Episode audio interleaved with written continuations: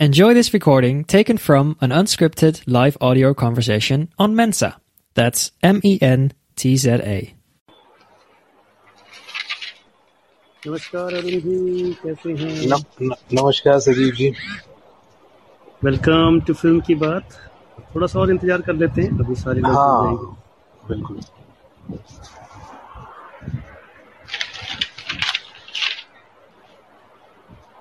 हाय Sharon कैसे हो? सो so, Sharon से मेरी मुलाकात हुई थी बैंगलोर में रिसेंटली अरे वाह। और तो ठीक है नमस्कार सभी दोस्तों को। फ़िल्म की बात में एक बार फिर आप सबका स्वागत है। हमारा पैनल अभी इनकम्प्लीट है धीरे धीरे नमस्कार शेरोन सभी लोग जुड़ने वाले हैं। अभिजीत हमारे साथ आ गए हैं अरुण जी हमारे साथ ऑलरेडी हैं। और बाकी हम वेट कर रहे हैं मौसम और ऐवान का तो मोस्ट प्रोबेबली जल्दी ही वो हमसे जुड़ेंगे। तो आज जिस वेब सीरीज़ की हम बात कर रहे हैं, वो एक एंथोलॉजी है, जिसके अंदर छह कहानियाँ जो हैं अलग अलग निर्देशकों द्वारा निर्देशित दिखाई गई हैं। अमेजॉन प्राइम ने इसको रिलीज़ किया है और इसका नाम उन्होंने दिया है मॉडर्न लव मुंबई तो ये मुझे लगता है कि मॉडर्न लव को लेकर ये कई सारी शहरों को फीचर करने वाले हैं और ये पहली पहली कोशिश में इन्होंने मुंबई को फीचर किया है। तो इसके अंदर ये कोशिश की गई है कि एक लव स्टोरी जो है वो बयान की जाए अलग अलग तरह की लव स्टोरी और, साथ में उसके बैकग्राउंड में जो शहर है, उस शहर को भी रखा जाए कहीं ना कहीं अहम तरीके से। तो अगर आप देखेंगे तो ये छः के छः कहानियों में अगर हम थोड़ा ऑब्ज़र्व करेंगे तो शहर कहीं ना कहीं एक अहम किरदार की तरह नज़र आता है, चलता हुआ नज़र आता है, पूरी कहानी के किरदारों के साथ। तो इसलिए ये एंथोलॉजी जो है बहुत प्यारी तरीके से सामने आई है, बहुत अच्छे इमोशंस के साथ इसको बनाया गया है बहुत प्यार से बनाया गया है। जितने अच्छे ढंग से बनाया गया उतने अच्छे ढंग से परोसा भी गया है। तो अ, मुझे लगता है कि इसके अंदर छह कहानियाँ हैं और उन छह कहानियों का ज़िक्र जो है हमारे आज के पाँच पैनलिस्ट मिलकर करने वाले हैं।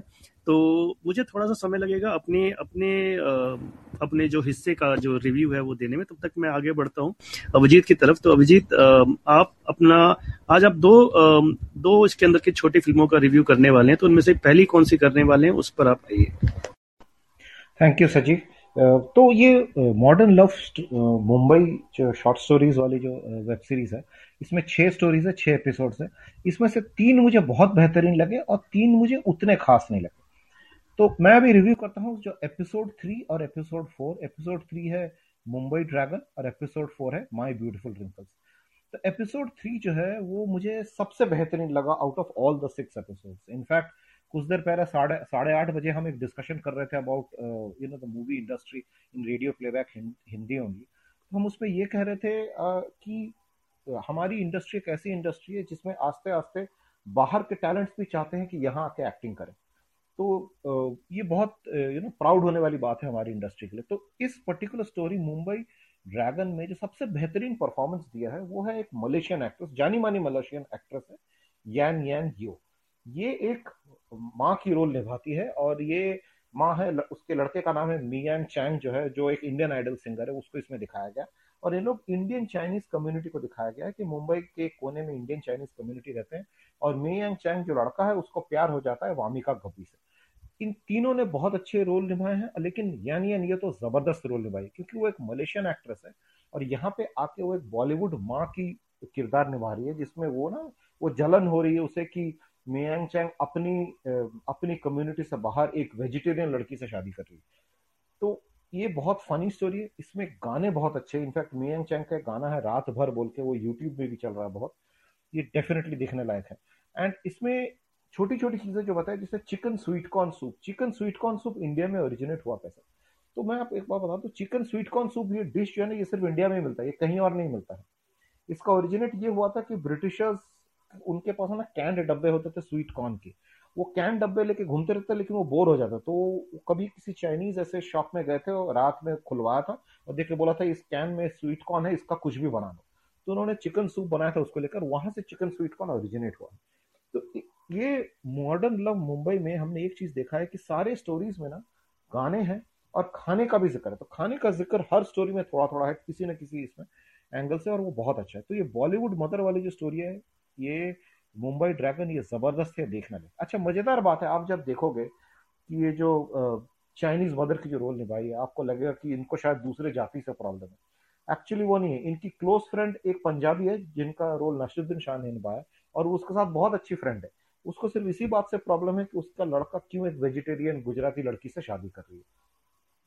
This is a must watch in fact मैं उसको रेट करता हूँ फाइव वन फाइव मैं दूसरे एपिसोड जो विच इज़ एपिसोड फोर उसका नाम है माई ब्यूटिफुल रिंकल्स ये एक लव स्टोरी है बिटवीन एक सिक्सटी प्लस ओल्ड सारिका और एक ट्वेंटीज में बंदे के बीच में।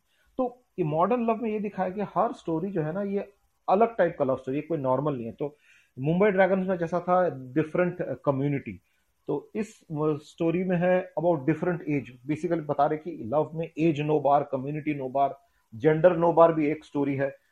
तो इसमें सारी का जो 65 प्लस रोल है, वो बहुत अच्छी दिख रही है, लेकिन बिटवीन अ 65 ईयर ओल्ड एक 25 ईयर ओल्ड ये मुझे विश्वास करना ना थोड़ा टफ लगा। मुझे लगा कि ये रोल अगर रुखसार को दिया जाता या साक्षी तनवर को दिया जाता तो शायद ये ज़्यादा बिलीवेबल होता। तो और दूसरा शायद रीजन है, क्यों मुझे इस, ये पर्टिकुलर स्टोरी उतना अच्छा नहीं लगा कि ये काफ़ी स्लो स्टोरी है, इसमें ज़्यादा कुछ हो नहीं रहा। इसमें रोमांस फ़ूड म्यूज़िक ये तीनों एंगल्स काफ़ी कम दिखाए गए हैं। तो ये मुझे उतनी अच्छी नहीं लगी तो ये मैं रेट करूँगा one on five but Beautiful Wrinkles को मैं रेट करूँगा one on five but Mumbai Dragon I definitely rated five on five and must watch या Abhijeet in fact Mumbai Dragon तो ऑफकोर्स वेरी मेरी बहुत फेवरेट है। uh, लेकिन ये आपने इसको वन ऑन फाइव दिया, मुझे थोड़ा सा अजीब सा लगा, क्योंकि इसके अंदर भी आप देखोगे ना तो बहुत इमोशनल क्वेश्चन बहुत ज़्यादा है इसके अंदर। खासतौर पर उसका जो एक स्टार्टिंग में दिखाया कि एक पुरानी गाड़ी का जो ज़िक्र आता है फेट गाड़ी खड़ी होती है, और उस गाड़ी के साथ उसका जो कनेक्शन दिखाया है, और उसके अंदर जो गिल्ट है, उसको दूर करने के लिए जिस तरह से वो गाड़ी के अंदर जाके बैठती है, और वो सब मुझे बहुत ही ब्यूटीफुल लगा, और वो ठीक है, थोड़ा स्लो ज़रूर है बट मुझे लगता है कि कुछ चीज़ें हैं इसके अंदर जो बहुत बहुत इन डेप्थ तरीके से दिखाई गई है। एनीवे anyway, अगर मैं रेट दूँ इसको तो मैं इसको थ्री आउट ऑफ़ फाइव तो दूँगा at least by the way I just interrupt you यहाँ एक्चुअली गाड़ी वाला था। गाड़ी में उसमें ये था कि उनको एक गिल्ट था कि वो गाड़ी चला रही थी उसमें हस्बैंड बैठा था वो गाड़ी का एक्सीडेंट हुआ था। बट मुझे उस स्टोरी के साथ इसका कोर स्टोरी का ज़्यादा लिंक नहीं था इनफैक्ट एक प्रतीक गांधी का भी स्टोरी है जो सेकेंड स्टोरी उसमें भी स्टार्टिंग में एक राइट्स दिखाया जाता।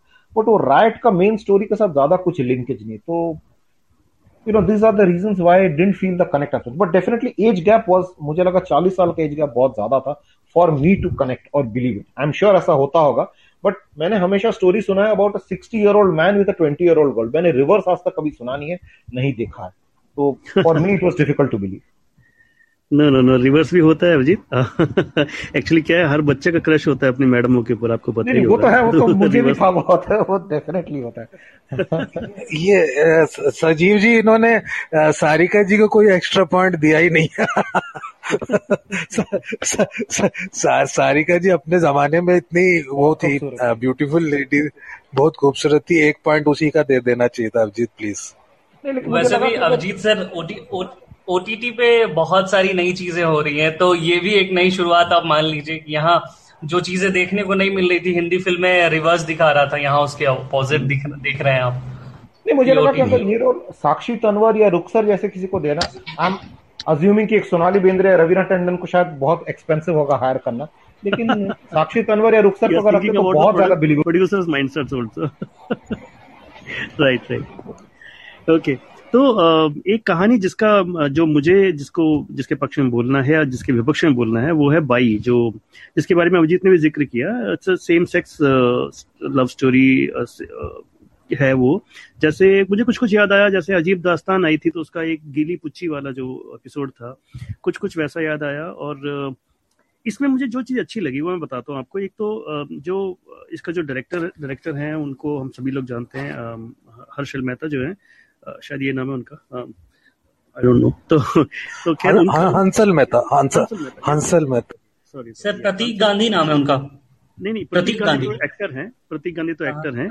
हंसल मेहता ने इसको डायरेक्ट किया है। अच्छा, तो जिन्होंने शा, शाहिद वगैरह जो बनाई थी काफ़ी सारी अच्छी मूवीज़ बनाई है उन्होंने। अलीगढ़ भी उन्होंने बनाई है। स्कैम तो, 1992 जो ये वेब सीरीज़ आया था। यस यस हाँ जी हाँ जी।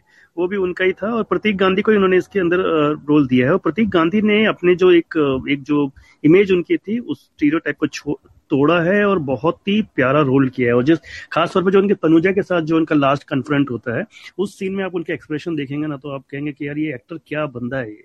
और तनुजा इसके अंदर नज़र आई है, इसके अंदर आपको तलत अज़ीज़ नज़र आए हैं तो बड़े वेटरन लोग नज़र आए हैं। और जैसे कि अभिजीत ने कहा कि ना कि एक वो कनेक्शन नहीं उनको नज़र आया, पर मुझे बहुत स्ट्रॉन्ग कनेक्शन नज़र आया। लाइक देखिए, उसके अंदर क्या दिखाया, क्या गया है कि एक गे कम्युनिटी के लोग हैं, या समझिए कि गे गे पर्सन जिसको सोसाइटी एक्सेप्ट नहीं कर रही है। क्यों नहीं एक्सेप्ट कर? क्योंकि सोसाइटी के जो नॉर्मल नॉर्म्स हैं, उससे वो अलग है। सेम वे जो रॉयट्स दिखाए गए हैं, उस रॉयट्स में भी यही दिखाया गया है कि जो एक मुस्लिम कम्युनिटी है, या समझिए एक मुस्लिम फैमिली है, उसको एक मेजोरिटी जो है वो लाइक नहीं कर रही है या उसके खिलाफ खड़ी हुई है।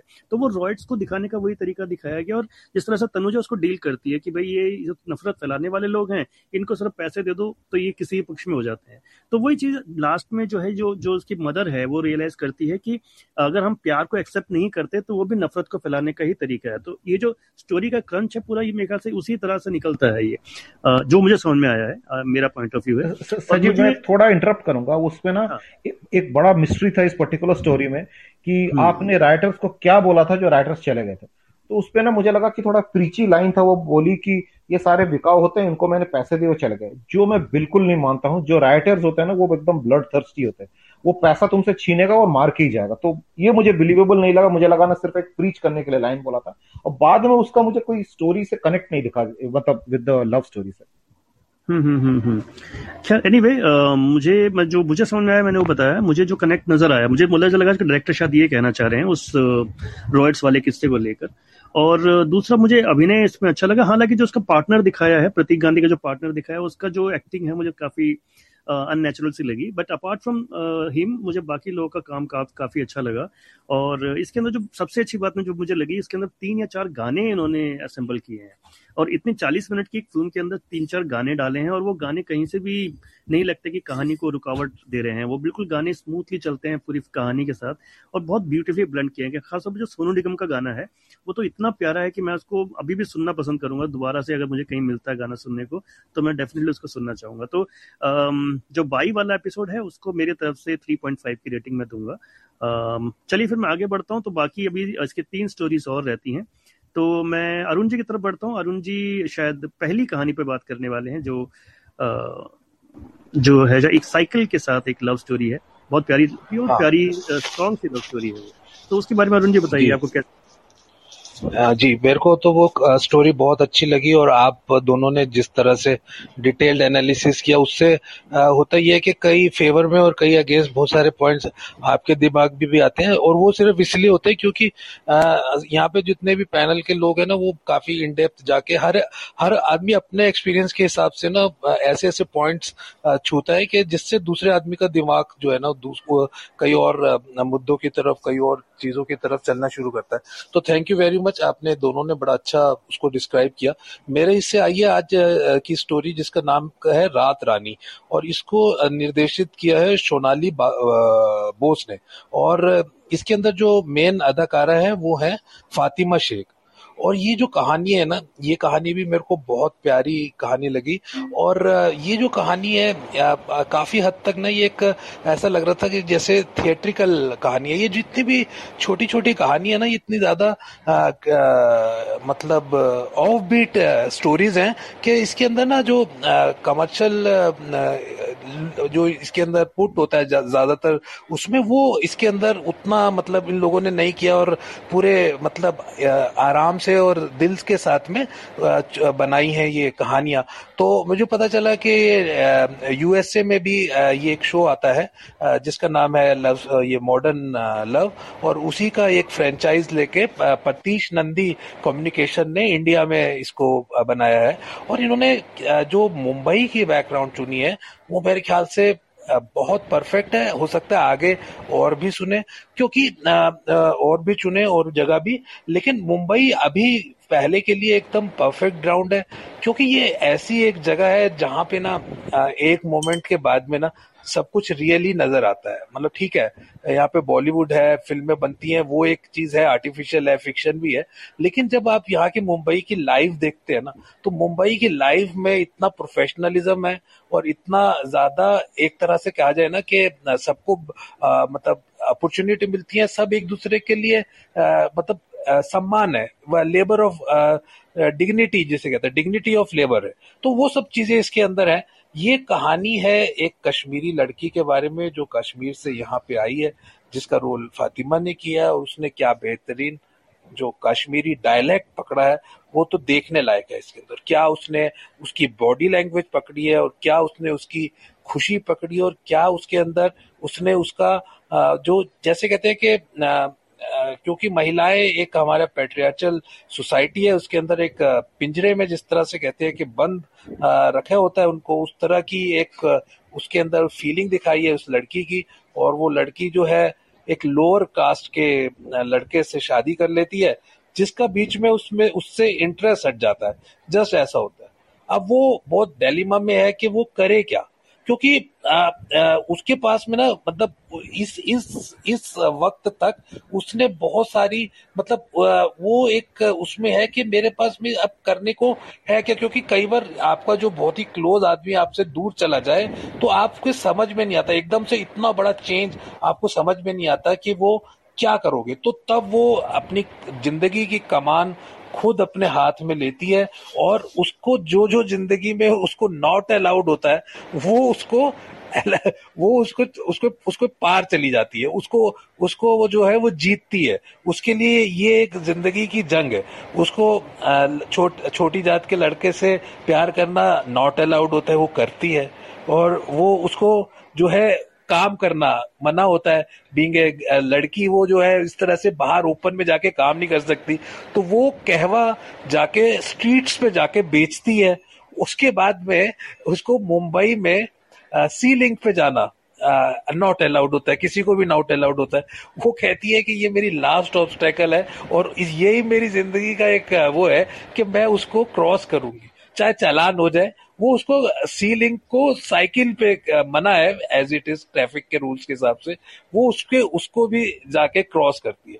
तो ये सब चीज़ें दिखाई हैं, बड़ी मज़ेदार स्टोरी है, और मतलब दिखाया मतलब पूरी, जो, ये पूरी एंथोलॉजी है इसके अंदर ऐसी ऐसी जगह पे लव दिखाया है क्योंकि चेंजिंग टाइम्स है। इसके अंदर जो नॉर्मल लव है, वो नॉर्मल लव आपको अब अब नहीं मिलेगा कि ठीक है कॉलेज के लड़का लड़की का होता है।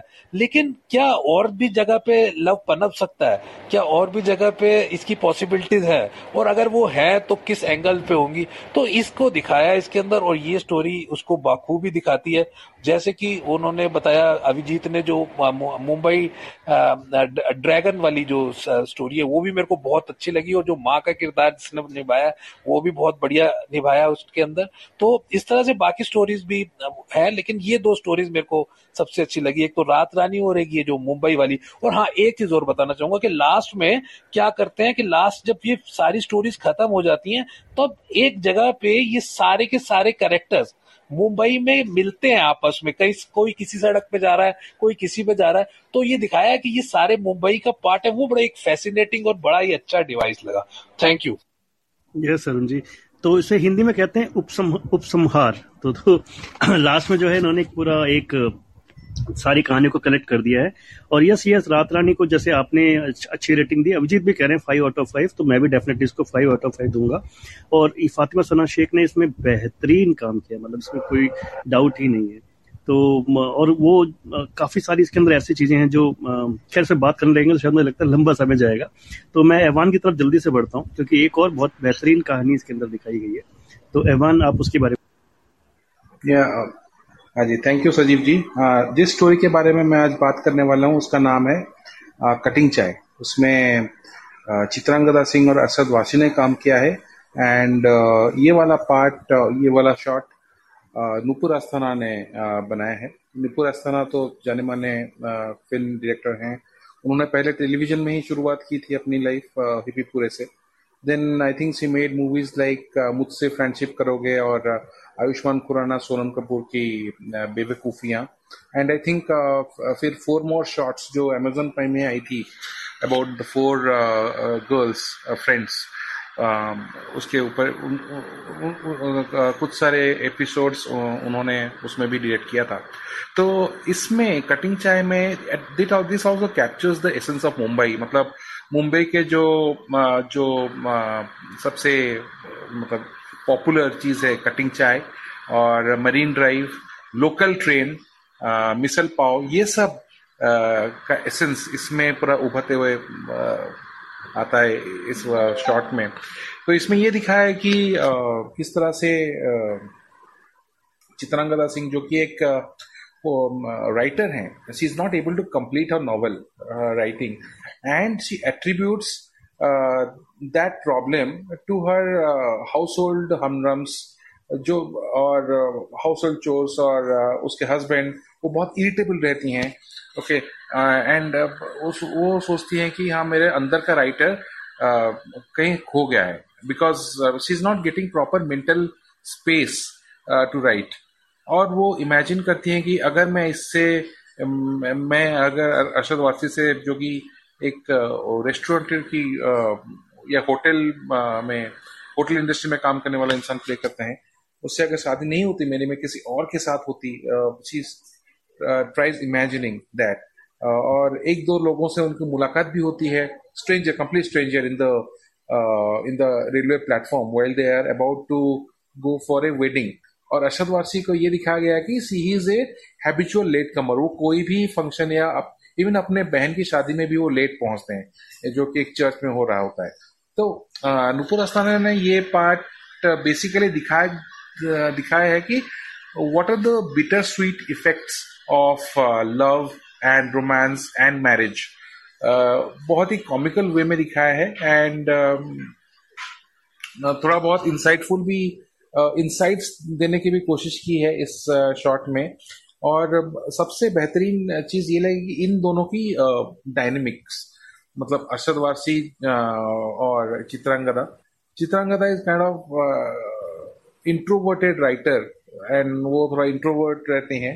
Thinker kind of woman but Arshad Warsi is like full throttle मतलब कॉमिकल एंड uh, उनका कॉमिक टाइमिंग तो वैसे भी बहुत ही अच्छा है बेहतरीन है and the way he their first interaction is one of the hallmarks of this particular shot जहाँ पे कि एक राइटर uh, एसोसिएशन का एक मीटिंग uh, होता रहता है and they eventually meet each other तो वो वाला पार्ट और एंड अरशद वासी इंट्रोड्यूसेस चित्रांगदा टू कटिंग चाय। तो वो वाला बहुत ही uh, अच्छी तरह से uh, तरीके से दिखाया गया है। Very fascinating and very charming way से दिखाया गया है। तो yes, इस वाले एपिसोड को मैं uh, देना चाहूँगा three point five out of five thank you Evan तो हमारे पास टाइम बहुत कम बचा है। मैं जल्दी से मौसम की तरफ़ बढ़ूँगा लेकिन उससे पहले मैं एक कमेंट लेना चाहूँगा। हमारे अनुराग सर ने जो है एक बड़ा प्यारा कमेंट लिखा है कि वो प्रतीक गांधी को लाइक करते हैं और प्रतीक गांधी जो है मेंजा पे एज ए गेस्ट आ चुके हैं। तो मेंजा मेंजा तो अब इंटरनेशनल चीज़ होती जा रही है धीरे धीरे बड़े बड़े गेस्ट आए हैं अभी तो आएँगे और भी पता नहीं कौन कौन आएँगे। तो yes Anurag ji thank you for creating this beautiful app जहाँ पे हम लोग इस तरह से इंटरेक्ट कर पा रहे हैं। एंड uh, जल्दी से मौसम सिर्फ़ दो मिनट बचे हैं। आपके पास एक लास्ट स्टोरी बची है। जल्दी से उसको भी आप रिव्यू कीजिए ताकि हम लोग इसको समझ मेरे जी सर सर। मेरे हिस्से आई है आई लव थाने। जैसे ग्रेटर नोएडा नोएडा वालों के लिए दिल्ली गुड़गांव घर आँगन जैसा है वैसे ही ये एपिसोड मुंबई के उसी विस्तार के साथ एक खूबसूरत प्रेम कहानी बुनती है। मुंबई का विस्तार हुआ पहले नवी मुंबई और फिर थाने तक। इस एपिसोड का क्लाइमैक्स इसके टाइटल को बेहद खूबसूरती से जस्टिफाई करता है। ध्रुव शैगल का जो डायरेक्शन है, उसने मुंबई के अनएक्सप्लोर्ड हिस्से को दिखाने की कोशिश की है। साथ में ये भी बताने की कोशिश की गई है कि तकनीक से सब कुछ पाया जा सकता है, मगर प्रेम और अपनेपन के भाव अब भी तकनीक का एक कमज़ोर पक्ष है। डायलॉग्स की बात करें तो आखिर में एक डायलॉग आता है कि आज कितना टाइम लगा थाने के लिए। आज तो टाइम का पता ही नहीं चला। ये डायलॉग्स बताते हैं कि जब हम किसी से प्यार करने लगते हैं, किसी के प्यार में होते हैं तो वक्त का पता नहीं चलता, सफ़र का पता नहीं चलता, आसपास क्या चल रहा है, कुछ भी पता नहीं चलता। इस एपिसोड के ज़रिए कुछ सिंबोलिज्म भी दिए गए हैं कि डेटिंग एप्स वाले लड़के जो अनिमेश नाम का जो लड़का है, वो कितना मतलब एक एक ही वे में सोच रहा है, वो किस तरीके से देख रहा है, वहाँ जो पार्टनर्स मिल रहे हैं, उस चीज़ को वो बताता है, वो कितना फ्रस्ट्रेटेड है अपने लाइफ को लेके। और जहाँ तक एक्टिंग की बात है तो ऋतिक भौमिक जो है बंदिश बैंडिट्स वाली जो मासूमियत लिए इस सीरीज़ में भी इस एपिसोड में भी अच्छे लगे हैं। प्रतीक बब्बर छोटे मगर दमदार किरदार में है। और ये आ, सीरीज़ देखते हुए मुझे कई बार जो लगता है ना कि मसाव और ऋत्विक के बीच जो असहजता एक दूसरे को चाहते हुए भी उसे ज़ाहिर ना कर पाने की छटपटा जो है वो खूब इस एपिसोड को और खूबसूरत बनाती है। और जहाँ तक रेट करने की बात है तो मैं out of out of five इसे थ्री पॉइंट फाइव दूँगा। फाइव में से तो जैसे कि आपने सारी कहानियों के रिव्यूज़ पढ़े सुने तो